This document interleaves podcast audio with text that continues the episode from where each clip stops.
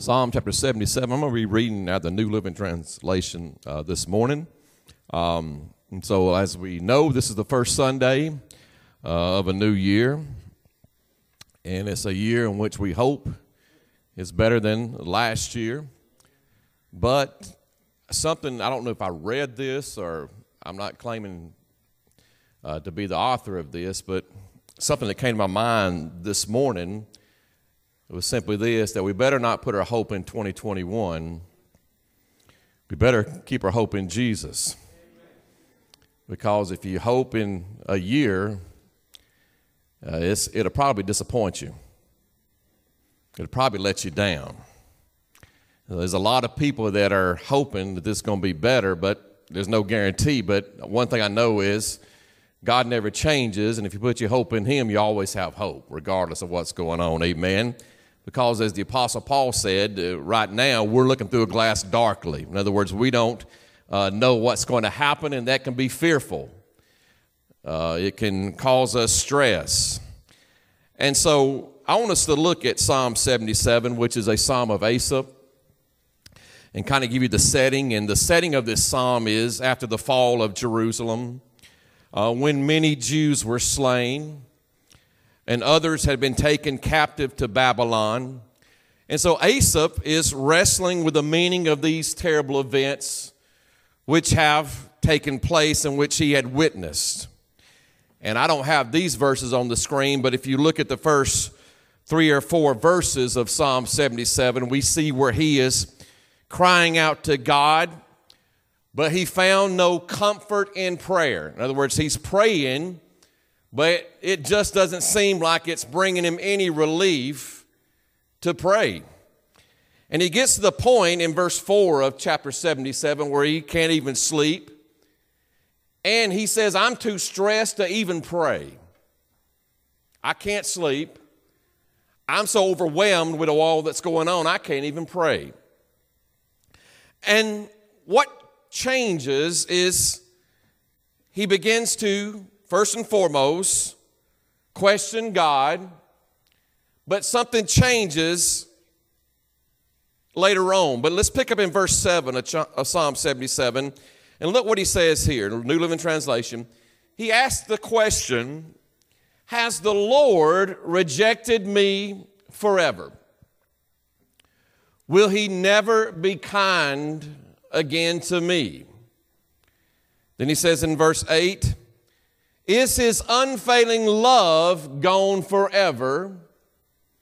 Have his promises permanently failed? Then he says, Has God forgotten to be gracious? Has he slammed the door of his compassion? Then he said, and he said, This is my fate. The Most High has turned his hand against me. He's in a bad situation. He, still, he feels like everything is finished, it's all lost. But then he says in verse 11, But then I recall all you have done, O Lord. I remember your wonderful deeds long ago. And so, even though the psalmist is at a low point in his life, a point when he feels like God has abandoned him. It seems like his loving kindness has ceased. It seems like his promises have failed. The psalmist gets hope because he looks back at all the things that God has done for his people. And then if you skip down to verse 15, he says this. He says, By your strong arm you redeemed your people. Do you realize if you're saved today, you are redeemed? We sing this song since I've been a kid, and longer than that, I'm redeemed by love divine. Glory, glory, Christ is mine. But it really should say, Glory, glory, I am Christ. Because why? Because redeemed means that I've been purchased by God and I wasn't purchased with silver or gold or perishable things. I was purchased with the precious blood of the Lamb. And so the psalmist realizes listen, I've been bought by God, I've been bought by Him, I belong to Him, I am His possession. And then he says, skip down to verse 20. He says, You led your people along that road like a flock of sheep with Moses and Aaron as their shepherds. See, we're going into a new year that we don't know what's going to happen. We don't know what the future holds. And that can be stressful, it can be fearful. But what I want you to understand today is that in spite of what may seem like God's promises may have failed, it may seem like that His loving kindness has ceased, I can look back and we can look back in our lives and see that God has led us all the way to this point and He will continue to lead us into the future. See, when you read God's Word, you see this promise time and time again of God promising that He will lead His people. Psalms 23 2 and 3. David said this that he leads me beside still waters, he guides me along the right path. Psalms 25, 8 and 9 says, The Lord is good and does what is right. He shows the proper path to those who go astray. He leads the humble in doing right, teaching them his way. Psalms 37 and 23 says, The Lord directs the steps of the godly. He delights in every detail of their lives. Isaiah says it like this in Isaiah 48 and 17 when God says, I am the Lord your God who teaches you what is good and leads you along the path that you should follow. The psalmist says again in Psalm 32, 8 and 9, the Lord says, I will guide you along the pathway of your life I will advise you and watch over you. And these are promises that we can hold on to that in this year of uncertainty, even though we're looking through a glass darkly right now, that God is going to lead his people. He is not going to abandon us. He's not going to forsake us. He himself has said, I will never leave you. I will never forsake you. And we can take assurance in the fact that God will lead his people.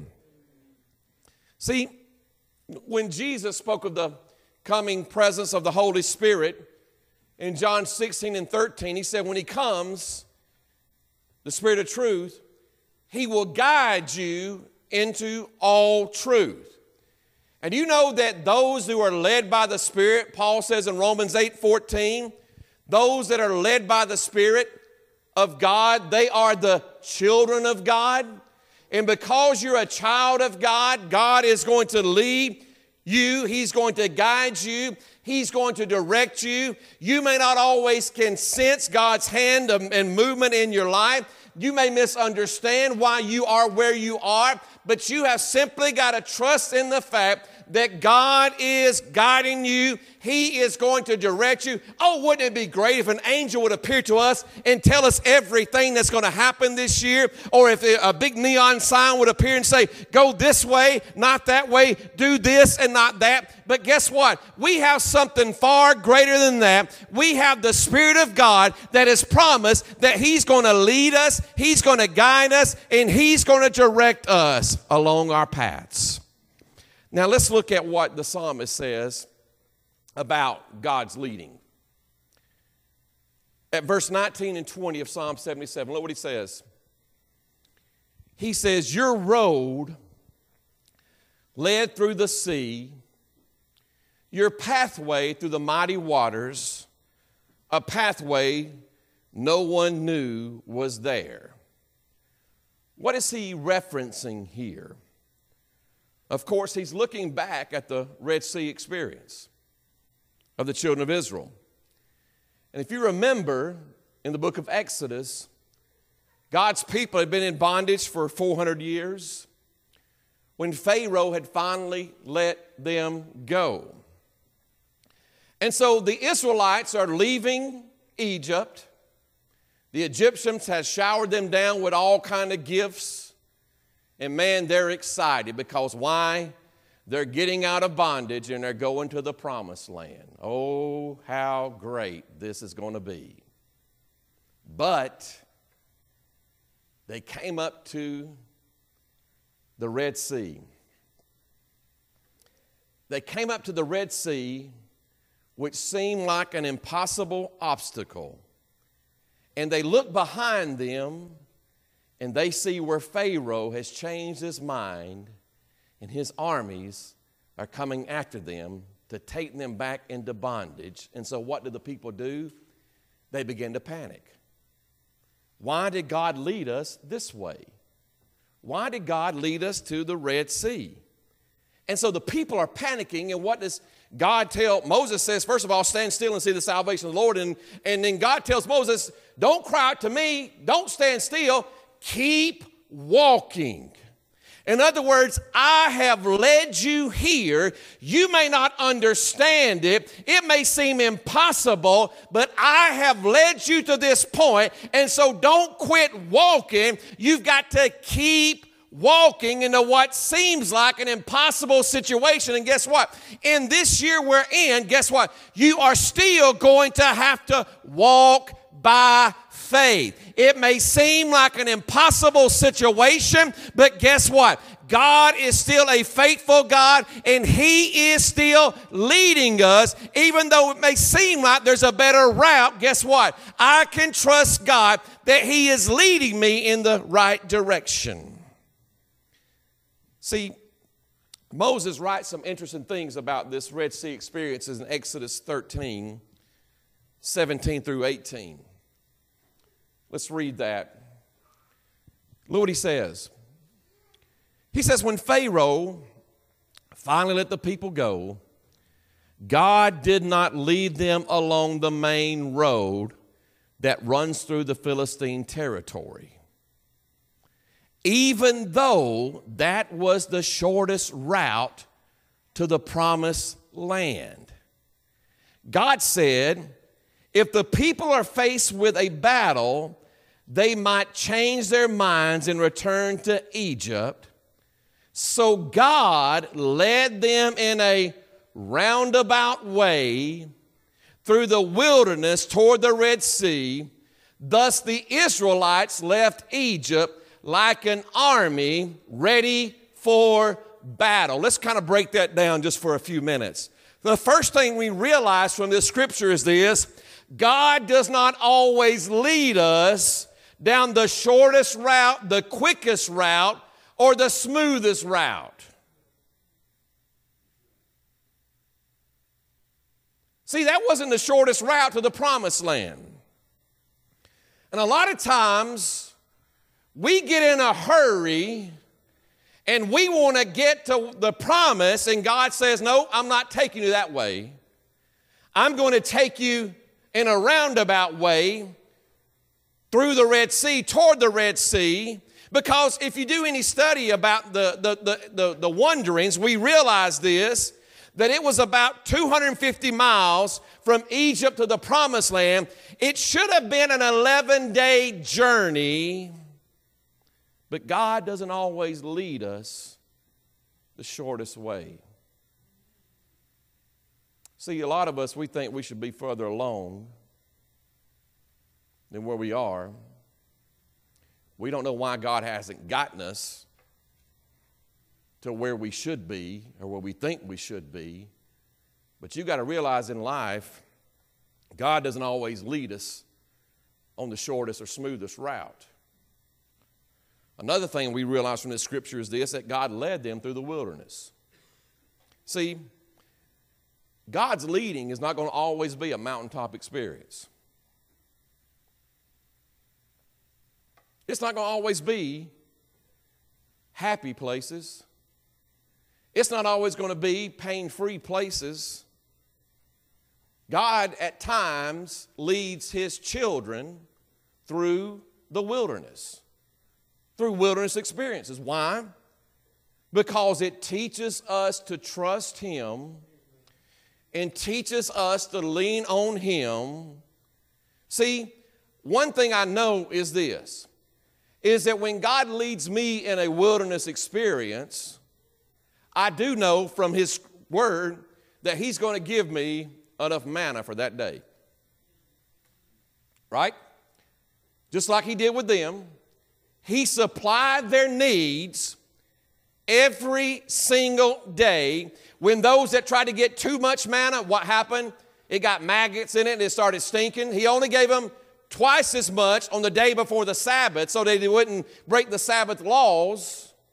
In the same way, when you're in the wilderness experience, guess what? God has promised that He will guide you, He will protect you, He will provide for you in that experience because God did it for His children. And that's what Asaph is, is recalling. And listen, God doesn't always lead by the shortest route the smoothest route. Also, sometimes God leads us through the wilderness. The third thing we realize from this scripture is this that God knows what we're ready for. God knows what we can handle. Look at verse 18 of Exodus 3 again. He says, God led them a roundabout way through the wilderness toward the Red Sea. He says, Thus the Israelites left Egypt like an army ready for battle. They thought they were ready for battle because they had the equipment. Hey, I've got the tools. I must be ready for the battle. But look what he says. If you go back up to verse 17, look what he says about them. He says, If the people are faced with battle, they might change their minds and return to Egypt. See, just because you are armed for battle doesn't mean you're ready for that battle. See, there are things right now that you're not ready for. You may think you're ready for, but God knows what you can handle. God knows what you're ready for. You remember when you was in your, if you're in your 20s, just excuse me, just don't, just pay it, don't pay it. You remember when you're 20s when you thought you knew it all?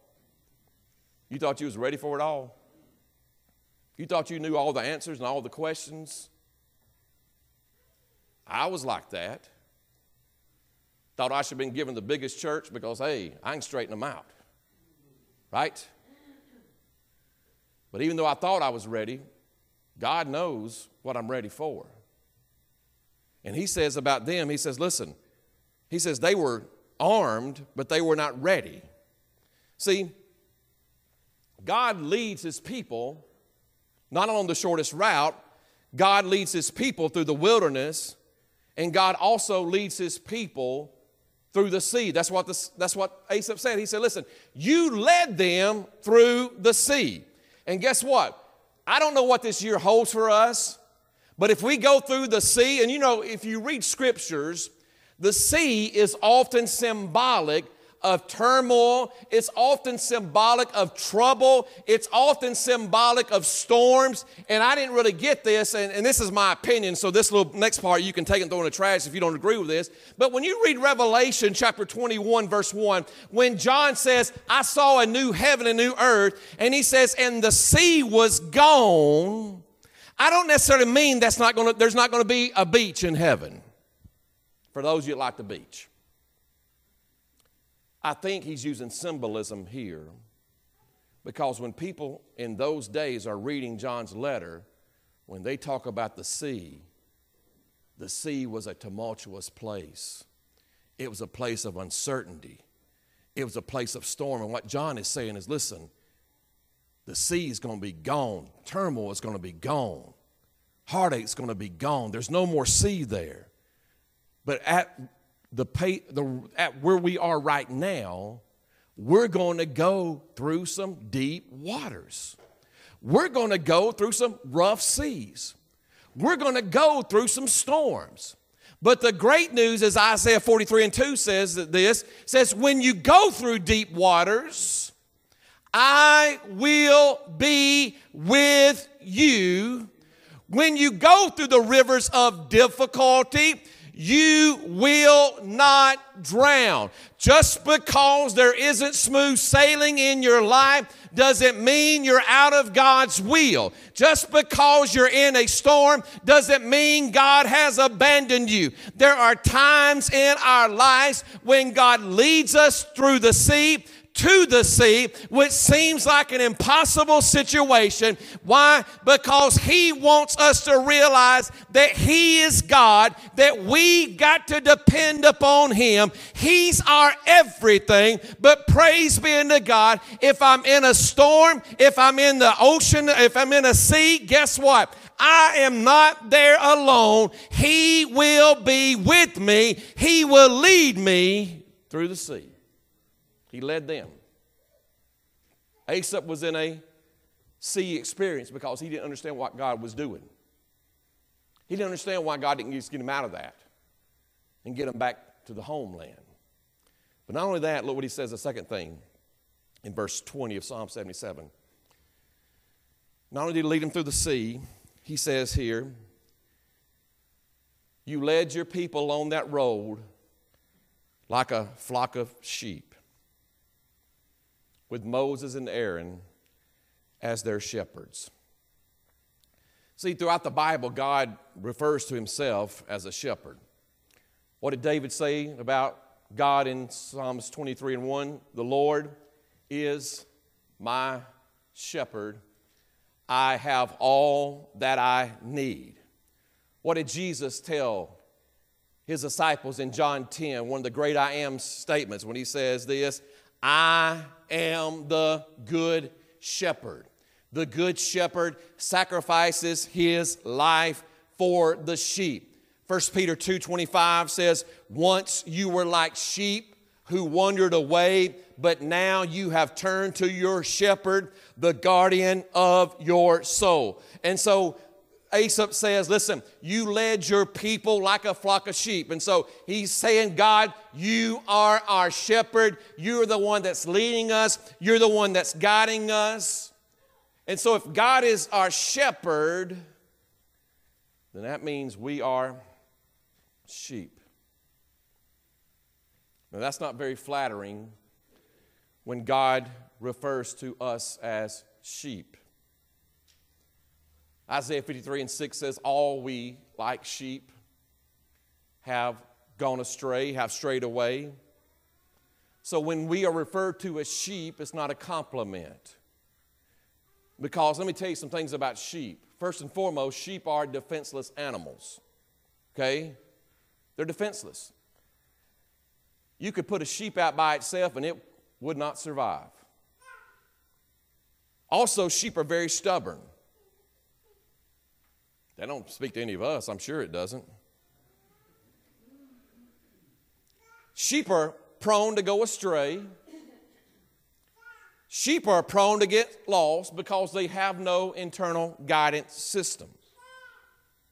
See, in order for a sheep to survive, it has to be totally dependent upon the shepherd.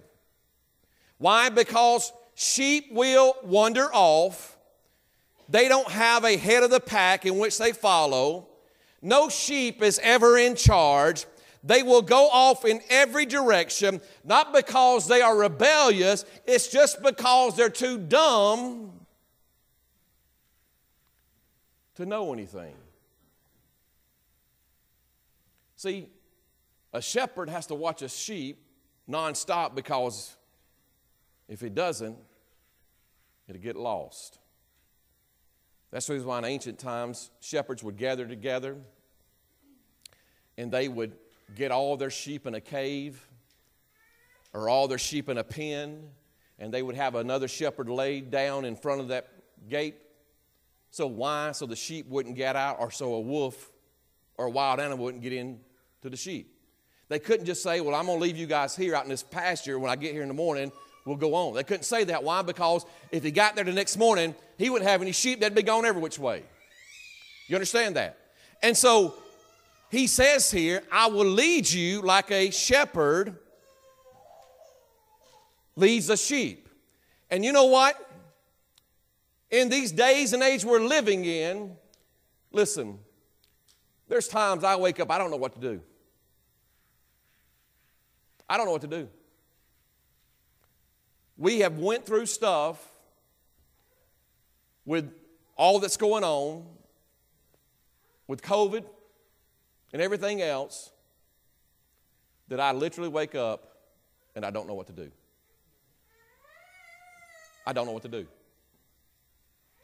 And if we be honest, you're probably the same way. I don't have an answer. You know why?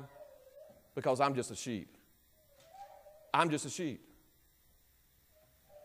I don't know what's going to happen tomorrow. I don't know what's going to happen next week, next month, next year. I don't know what's going to happen. And there's times in my life as a sheep that I made the wrong decision. And you do too. But you know what? I do know that because I've got a good shepherd, that when I wander off, because he's a good shepherd, he's not going to say, well, that serves him right. No.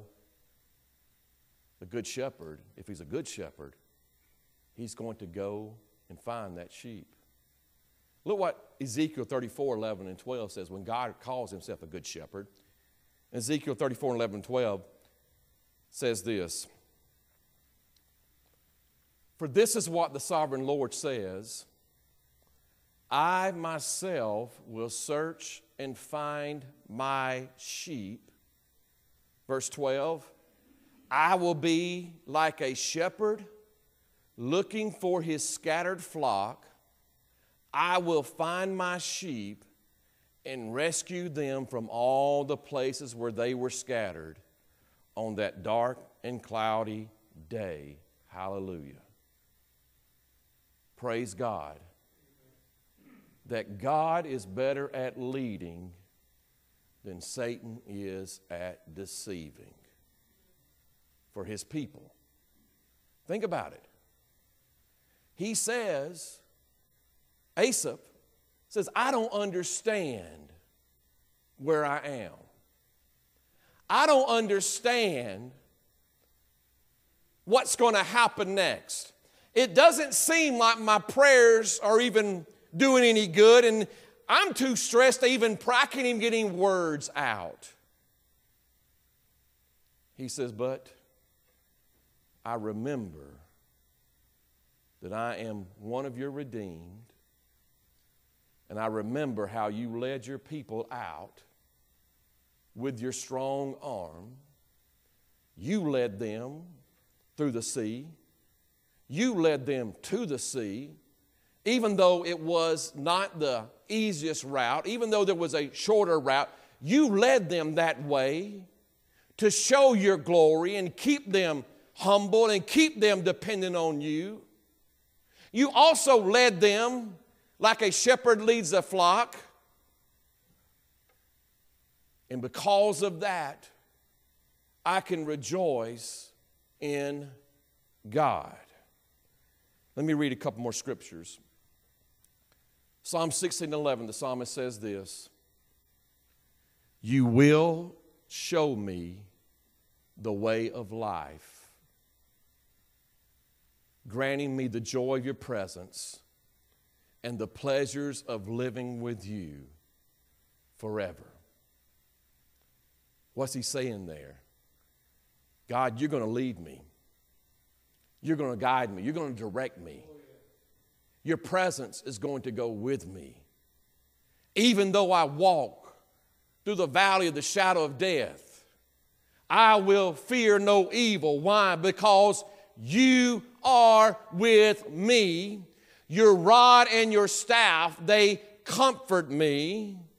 Goodness and mercy is going to follow me all the days of my life, and I will dwell in the house of the Lord forever.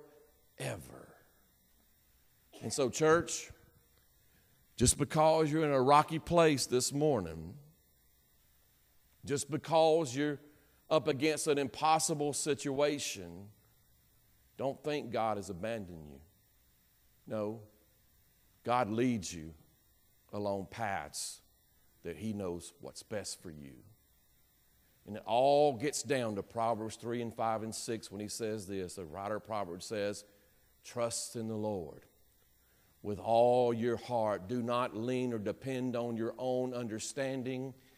Seek His will in all your ways, acknowledge Him, and He will direct your path. He will show you the path to take. And I praise God that He is going to lead me. He's going to guide me. He's going to direct me, whether I'm on the mountaintop, whether I go through the valley of the shadow of death this year. God is going to lead me. He's going to guide me. He is going to protect me. He will not abandon me. Hallelujah.